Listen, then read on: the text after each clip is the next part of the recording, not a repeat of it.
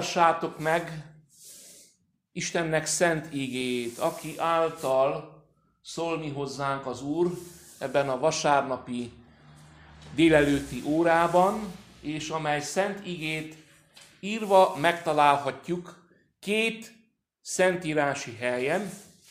Egyrészt a 19. Zsoltárnak a 7. és a 8. versében, valamint Péter apostolnak az első levelében a második fejezetnek a második és a harmadik versében. Hogy a két megnevezett szentírási helyen, tehát a 19. Zsoltárnak a 7. és a 8. versében, valamint Péter apostolnak az első levelének második fejezetének második és harmadik versében, hogy miképpen van megírva ezen szentírási helyeken Istennek szent igéje, felolvasom. Kérlek azért titeket, kedves testvéreim, hogy hallgassátok meg figyelemmel, keresztényekhez illő alázatos lelkülettel. Olvasom először Istennek ígéjét a Zsoltárok könyvéből, a 19. Zsoltárnak a verseiből, a 7. és a 8. versek. Az Úr törvénye tökéletes, felüdíti a lelket. Az Úr intő szava határozott, bölcsé teszi az együgyűt. Az Úr rendelkezései helyesek, megörvendeztetik a szívet. Az Úr parancsolata világos, ragyogóvá teszi a szemet. Az Úr félelme tiszta, megmarad örökké, az Úr döntései igazak, mindenben igazságosak. Az Úr félelme tiszta, megmarad örökké, az Úr döntései igazak, mindenben igazságosak. És akkor a Péter apostol leveléből vett részt, olvasson fel. Péter apostolnak az első levele második fejezetének második és harmadik verse. Mint újszülött csecsemők, a hamisítatlan lelki tejet kívánjátok, hogy azon növekedjetek az üdvösségre, mivel megizleltétek, hogy jóságos az Úr. Mivel megizleltétek, hogy jóságos az Úr. Eddig tart Istennek felolvasott szent ígéje, gyülekezet helyet foglalhat. Szeretettel köszöntelek, kedves testvéreim! Ezen a vasárnapon, ezen az Isten tiszteleti alkalommal egy kicsit különlegesebb körülmények közepette, ugyanis a templomban kellene legyünk, de technikai okok miatt egy kisebbecske cső repedés miatt, víz folyás miatt, állandóan folyik a víz, kénytelenek voltunk lezárni a fűtést, és lezárni a vizet, lezárni a gázat, mindaddig, ameddig ezt a technikai problémát sikerül az elkövetkező hét folyamán kiküszöbölni, de azt hiszem, hogy itt a gyülekezeti teremben is jól vagyunk, és hálát adunk Istennek, hogy itt, itt lehetünk és megtartjuk itt a mi Isten tiszteletünket. Szeretett testvéreim, láthattuk, erről prédikáltam az elmúlt három hétben, mennyire fontosak az, az embernek az életében a prioritások. Végső soron nem mondjuk ki, nem is tudatosodik bennünk, ha meg nem fogalmazzuk valamelyik pillanatban, vagy meg nem fogalmazza valaki nekünk, de a prioritások határozzák meg az életünket. Amilyen prioritásaim vannak, azt szerint cselekedek, azt szerint megyek, arra megyek, azt végzem el, amit a legfontosabbnak tartom. És emlékeztek, illetve emlékeztetlek titeket arra, amit az elmúlt vasárnap mondottam, egy tőmondatot, amit jegyezzünk meg, és pedig az, hogy a prioritás az egyenlő a hatalommal. Hatalomként viselkedik az életünkben a prioritás, és szabályozza, határozza meg azt, hogy mit kell cselekedjünk. És hogyha Istent teszed az első prioritásnak a te életedben, akkor annak az áldásait, gyümölcseit fogod élvezni, de ugyanúgy, ha nem Isten teszed az első helyre, akkor láthattuk az elmúlt héten, hogy te magadat rövidíted meg, te magadat teszed ki különben szenvedéseknek, mert hogy nem Isten van az első helyen az életedben. A Krisztusban megújult élet az azt jelenti, hogy a prioritásaim is megújulnak. És nem valahol harmadik, negyedik, ötödik, hatodik helyen tartom Istent, és csak akkor veszem elő, amikor nekem szükségem van rá, hanem oda teszem, a, ahova neki a helye van az életemben, mert ha ő a háztető a te életednek, akkor megtapasztalhatod azt, hogy mit jelent az ő áldása. Nem akarok tovább rugózni ezen, kedves testvéreim, tovább megyünk a sorozatunkban. Talán megszoktátok már, hogy én szerettek kérdéseket feltenni az ige hirdetéseimnek az elején, hogy az elmúlt hetekben is minden ige hirdetés elején egy-két vagy három kérdést intéztem hozzátok, és ma is egy kérdéssel szeretnék kezdeni. Egy olyan kérdéssel, amelyel lehet, hogy ti magatok is gondolkozok ezen, hogy lehet, ti magatok is esetleg küzdködtök ezzel a kérdéssel. Vagy már fel is tettétek magatoknak ezt a kérdést. És pedig ez a kérdés ez így hangzik, ebből indul ki a következő kérdés is.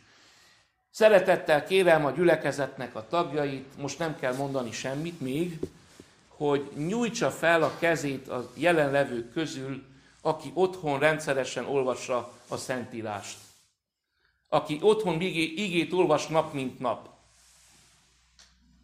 Hányan vagyunk? Egy, kettő, három, négy, öt, hat, hét, nyolc, kilenc, tíz, tizenegy, tizenkettő, tizenhárom. De annál többen vagyunk. Azt mondhatjuk, hogy, hogy körülbelül fele a gyülekezetnek rendszeres igeolvasó. De akkor tovább megyek, nem fagatózásképpen, nem felrovásképpen, csak kérdezem, hogy a másik fele miért nem olvassa Istennek ígéjét. És lehet, hogy visszadobjátok a kérdést, és azt mondjátok nekem, jogos, hogy de tisztetes, hogy miért kell olvassam én rendszeresen az Istennek ígét? Miért kell olvassam a Szentírást? Néha gondolom, ti is úgy vagytok vele, hogy válaszoljak ennek a felének, mint én magam is vagyok vele. Megvallom őszintén, hogy nekem az életem elfoglaltságai miatt nem cipelem magammal ezt a nagy Bibliát, hanem ezen a kütyűn rajta van egy online Biblia. És nap mint napra van kiírva, két Biblia olvasó programom van. Van egy rövid, úgy nevezik, hogy aranyvers, azt, azt nagyon-nagyon szeretem, és van egy hosszabb rész is, amit, amit szoktam olvasni.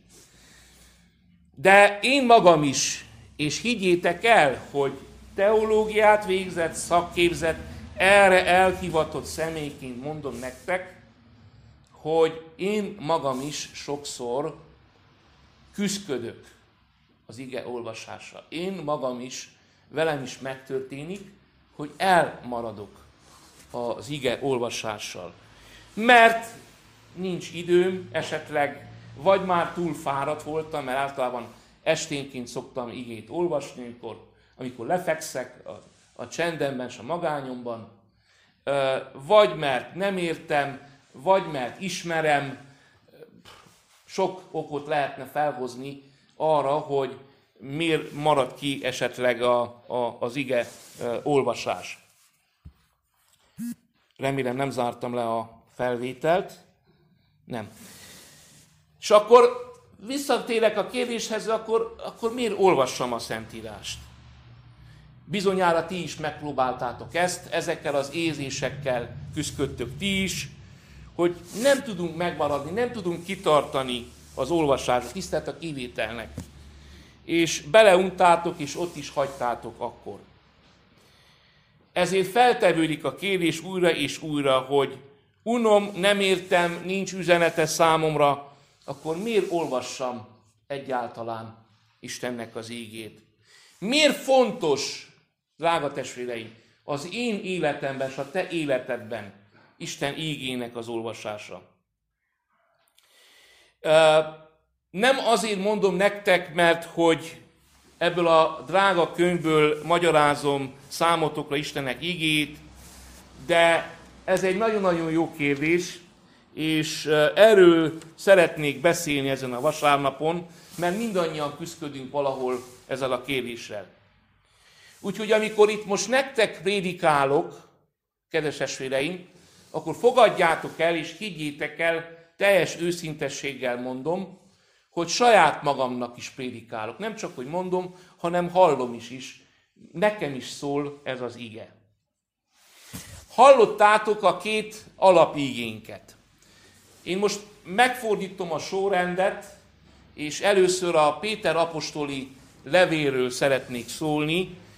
Tehát Péter apostol első levele második fejezetének második és harmadik verse, verse amelyben Isten olyan emberekhez beszél, olyan embereket szólít meg, akik nemrégiben tértek meg, akik nemrégiben értették meg azt, hogy a prioritások mennyire fontosak, és az életüknek az egyik prioritásává tették azt, hogy Istenre figyelnek, és ennek fontos része az, hogy olvasom Istennek az ígét. Tehát nem régiben fordították az arcukat Isten felé, és ez egy lényeges dolog. És idézem akkor még egyszer Péter apostolnak a szavait, tehát ez újszülött, teljesen új keresztényeknek szól ez az ige. Mint újszülött csecsemők, a hamisítatlan lelki tejet kívánjátok, hogy azon növekedjetek az üdvösségre, mivel megizleltétek, hogy jóságos az Úr. Idézet bezárva. És most, kedves testvéreim, arra kérlek titeket, hogy kicsit kalandozzunk el a gondolatainkkal a kórházba. Méghozzá nem is akármelyik részlegére, hanem a szülészetre, ahova egyébként nem engednek be. Van most már lehet, hogy beengednek, de régebben nem mindig engedtek be. Kérdezlek titeket, kedves esvéleim, amikor megszületik egy gyermek, bizonyára ti is vannak emlékeitek ezzel kapcsolatosan. Mit kíván egy újszülött gyermek, amikor megszületik? Ahogy felsír rögtön a születése után, mit kíván egy gyermek? Ételt. Az édesanyját kívánja, úgymond, mert az édesanyjának a mellében, a keblében található meg az a tápláló folyadék, amely számára élelmet, növekedési lehetőséget biztosít. De miért kívánkozik az édesanyjához? Hát azért, mert ugye ott van az anyatej. Fogalmazhatnánk úgy is, hogy mit akar az édesanyjától? Hát a tejet akarja az anyatejet, a tápláló anyatejet.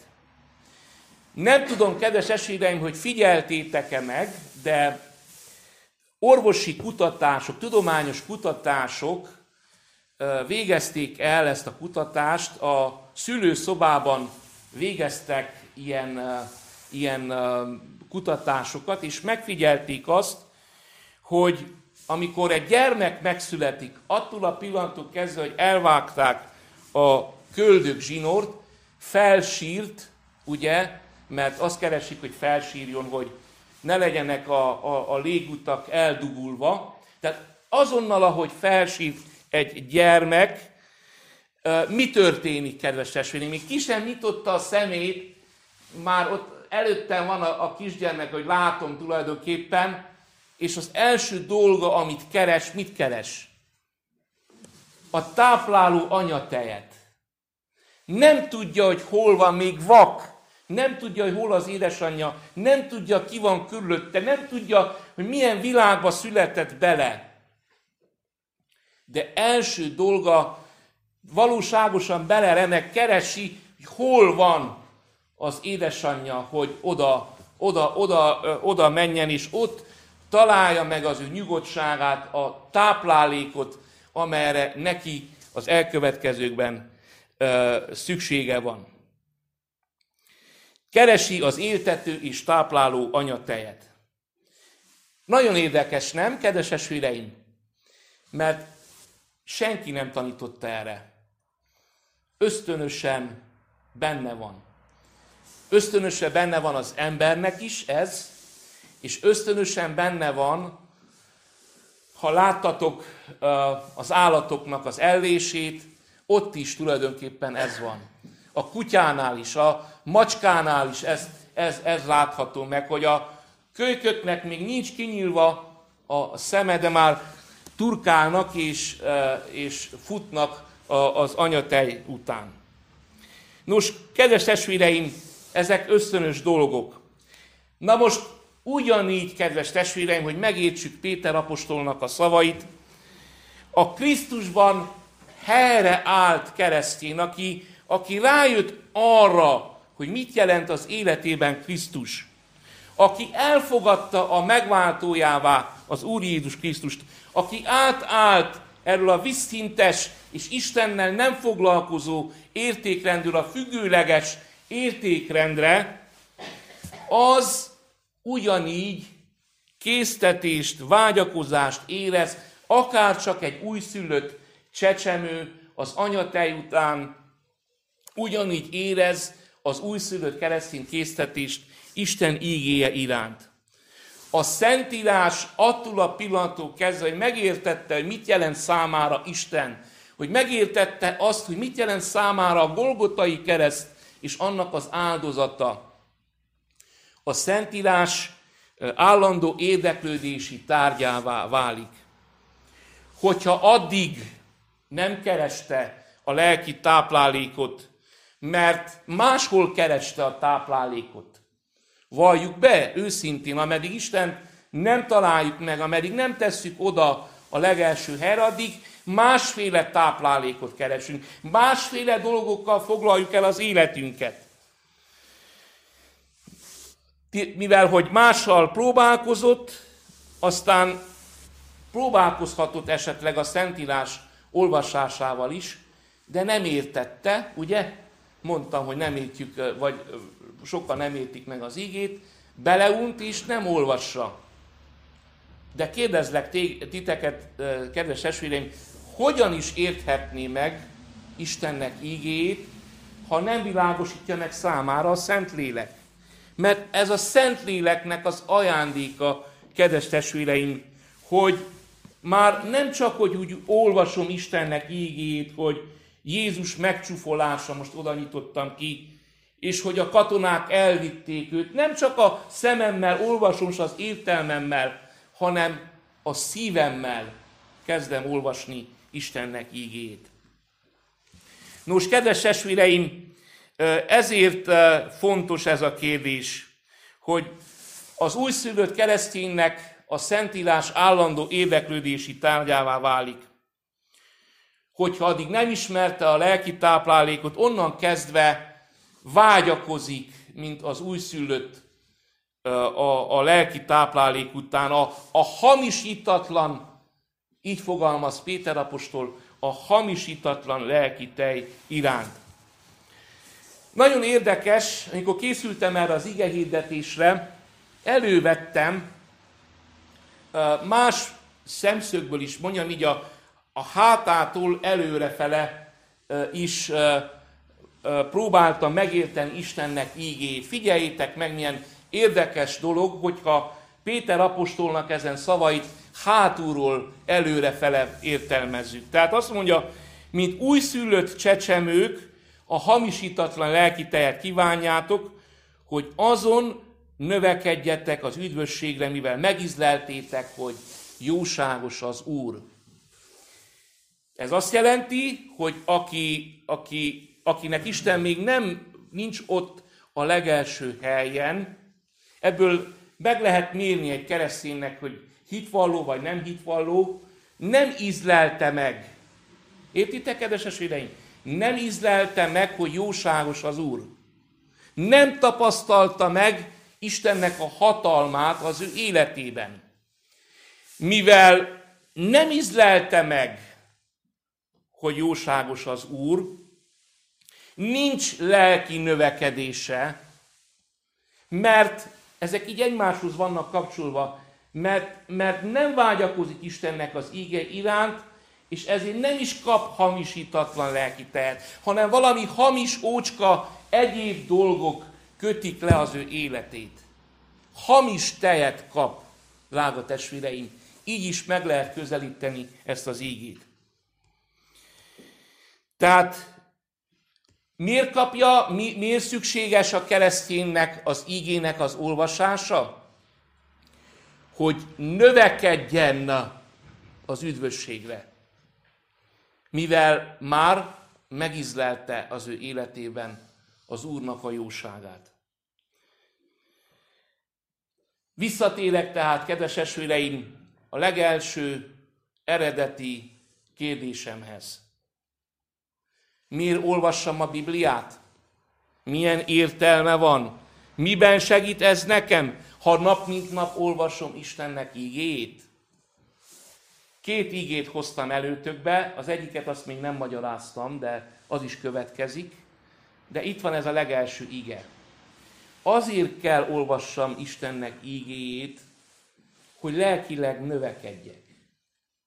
Azért kell olvassam Istennek ígét, és még sok uh, érvet fogok majd még az elkövetkező vasárnapokon felhozni. Azért kell olvassam Istennek ígéjét, mert hogyha nem olvasom Istennek ígéjét, lelkileg összetörök. Nekem, neked van szükséged, drága testvérem, Isten ígének az olvasására. Azért, hogy lelkiekben megerősödj. Azért, hogy könnyebben vegyed az akadályokat. Azért, hogy lelkileg növekedjél. Azért, mert megtapasztaltad az Úrnak a szeretetét, az áldását, a jóságát, a jelenlétét az életedben. Ezért kell olvassuk.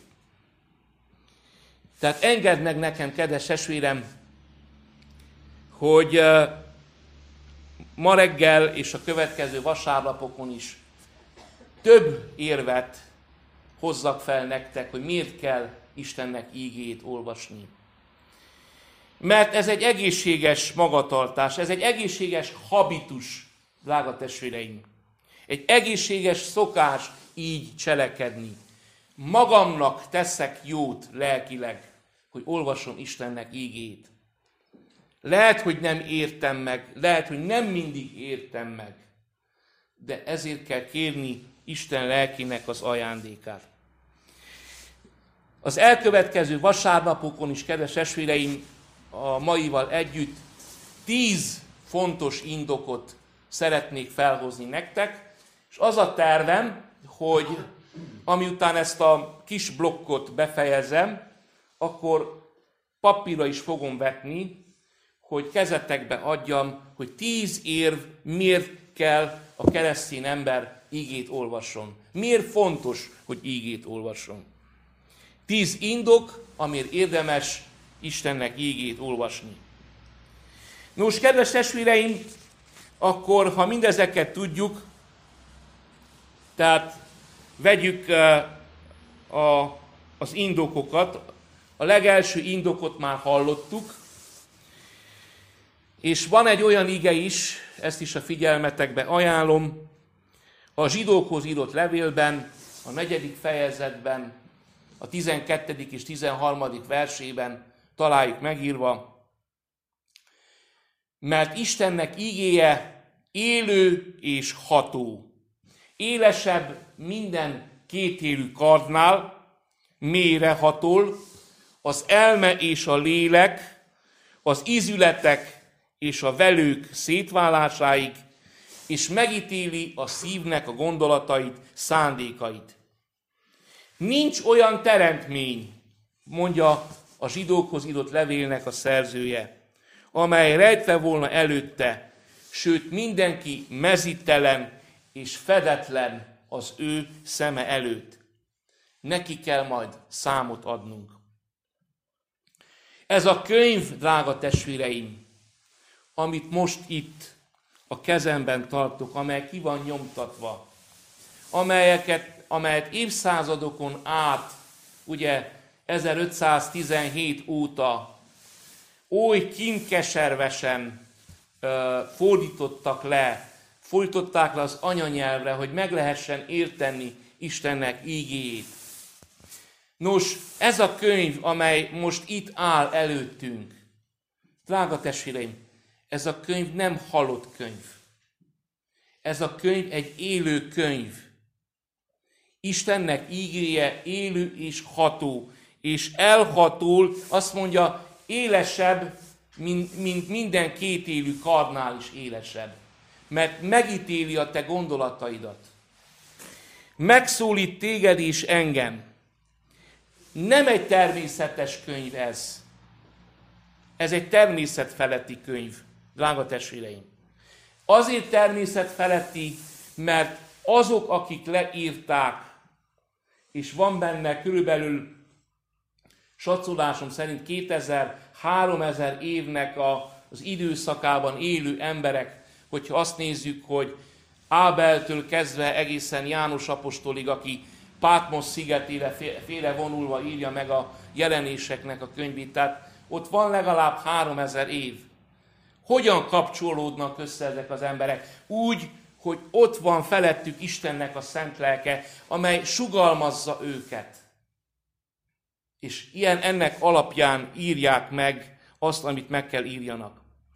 Ezért ez a könyv, drága testvéreim, természetfeletti erővel rendelkezik.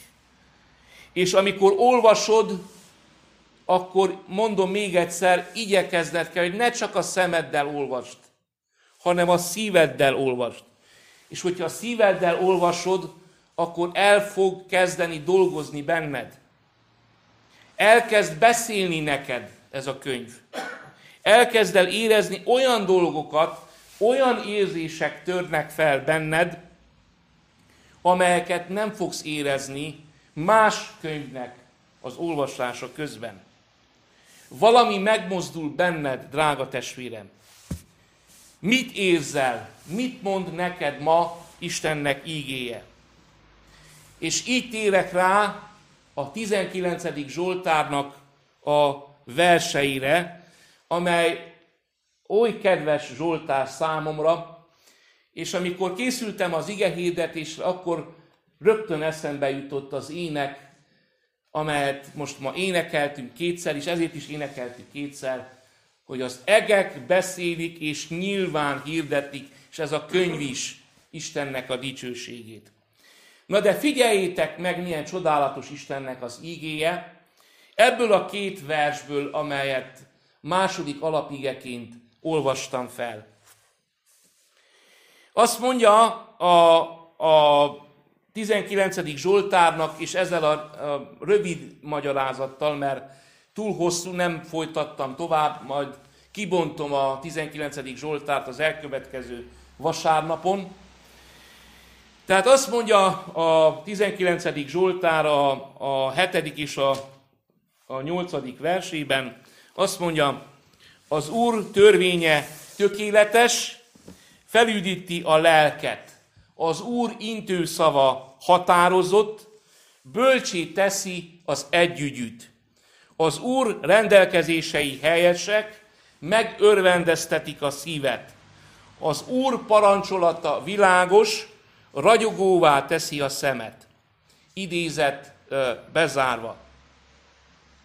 Megfigyelhetitek, kedves testvéreim, hogy a Szentírást négy hasonló szóval fejezi ki. Tehát négy hasonló szót használ, szinonimát használ, hogy kifejezze, hogy micsoda Istennek ígéje a Szentírás. Azt mondja, hogy a Szentírás az az Úrnak a törvénye, a Szentírás az az Úrnak az intő szava, a Szentírás az az Úrnak a rendelkezése, és a Szentírás az az Úrnak a parancsolata.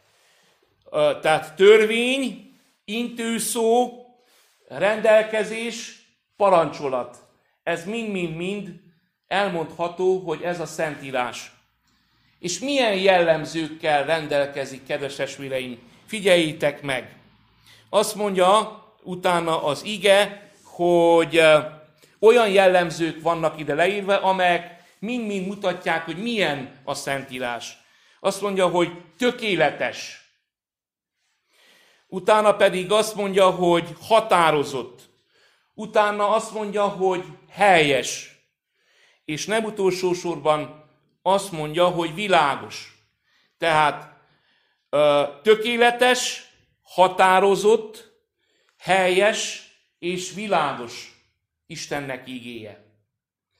És hogyha mindezeket tudjuk, drága testvéreim, a Szentírás négy hatást fejt ki ránk, négy hatást gyakorol ránk, négy érzékszervünkre. Figyeljétek meg, mit mond az ige. Felüdíti a lelket, tehát hat a lélekre. Bölcsé teszi az értelmet, azt mondja az együgyűt, mert a bölcsé teszi azt, aki olvassa. Megörvendezteti a szívet, és ragyogóvá teszi a szemet. Hatással van a lelkedre, hatással van az értelmedre, hatással van a szívedre, és hatással van ugyanakkor a szemedre is. Drága testvéreim, mindezek együttesen azt mutatják számunkra, hogy mennyire értékes könyv a Szentírás, amit a kezünkben tartunk. Felüdíti a lelkedet, bölcsességet ad neked, az elmédnek, mikor szükséged van rá, megörvendezteti a szívedet, és ragyogóvá teszi a szemedet.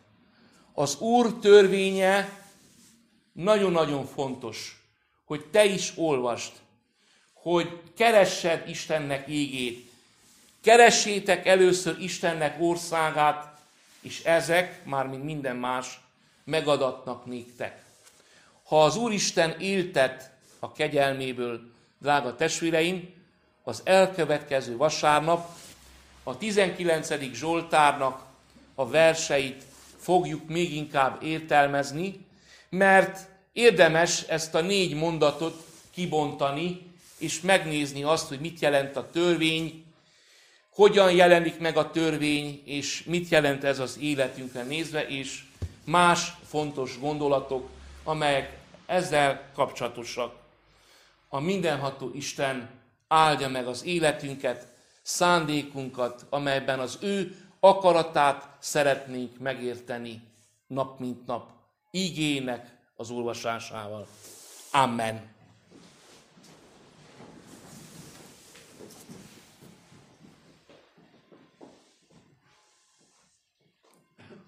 Lága mindenható Istenünk, Szerető mennyi édesatyánk,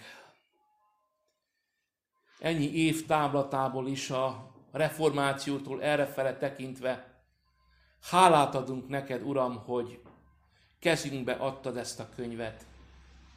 Aki elkezdi olvasni, valóban megtapasztalhatja, hogy nem egy akármilyen könyvvel van dolga, hiszen te magad szólalsz meg benne, te magad igazítasz, utasítasz, az életünkre nézve ezen a könyvön keresztül. Uram, szükségünk van a Szentírásra, hogy lelkileg tudjunk növekedni. Uram, kívánjuk ezt a hamisítatlan lelki tejet, amely a mi lelki növekedésünkre szolgál, azért, mert már sokszorosan megizleltük az életünkben a Te jóságodat. Köszönjük neked azt, hogy a te szent ígéd ilyen sok jellemzővel rendelkezik. És köszönjük azt, hogy ma is megszólítottál bennünket. Ígéden keresztül. Hisszük azt, mindenható Istenünk, hogy lelkünk épülésére, megjobbulására tanítottál minket ma is. Kérünk mindenható Istenünk, adjad, hogy lankadatlanul keressünk tégedet, és kérünk téged, hogy te ne hallgassál el, hanem szólítsál meg minket ígéden keresztül. Uram, oly nagyon szükségünk van a te tanításodra, útmutatásodra ezentúl is. Kérünk, te legyél mi velünk életünk minden napján. Drága Szent Fiadért, Jézus Krisztus Urunkért kérünk, hallgassál meg minket, hallgass meg könyörgésünket. Amen.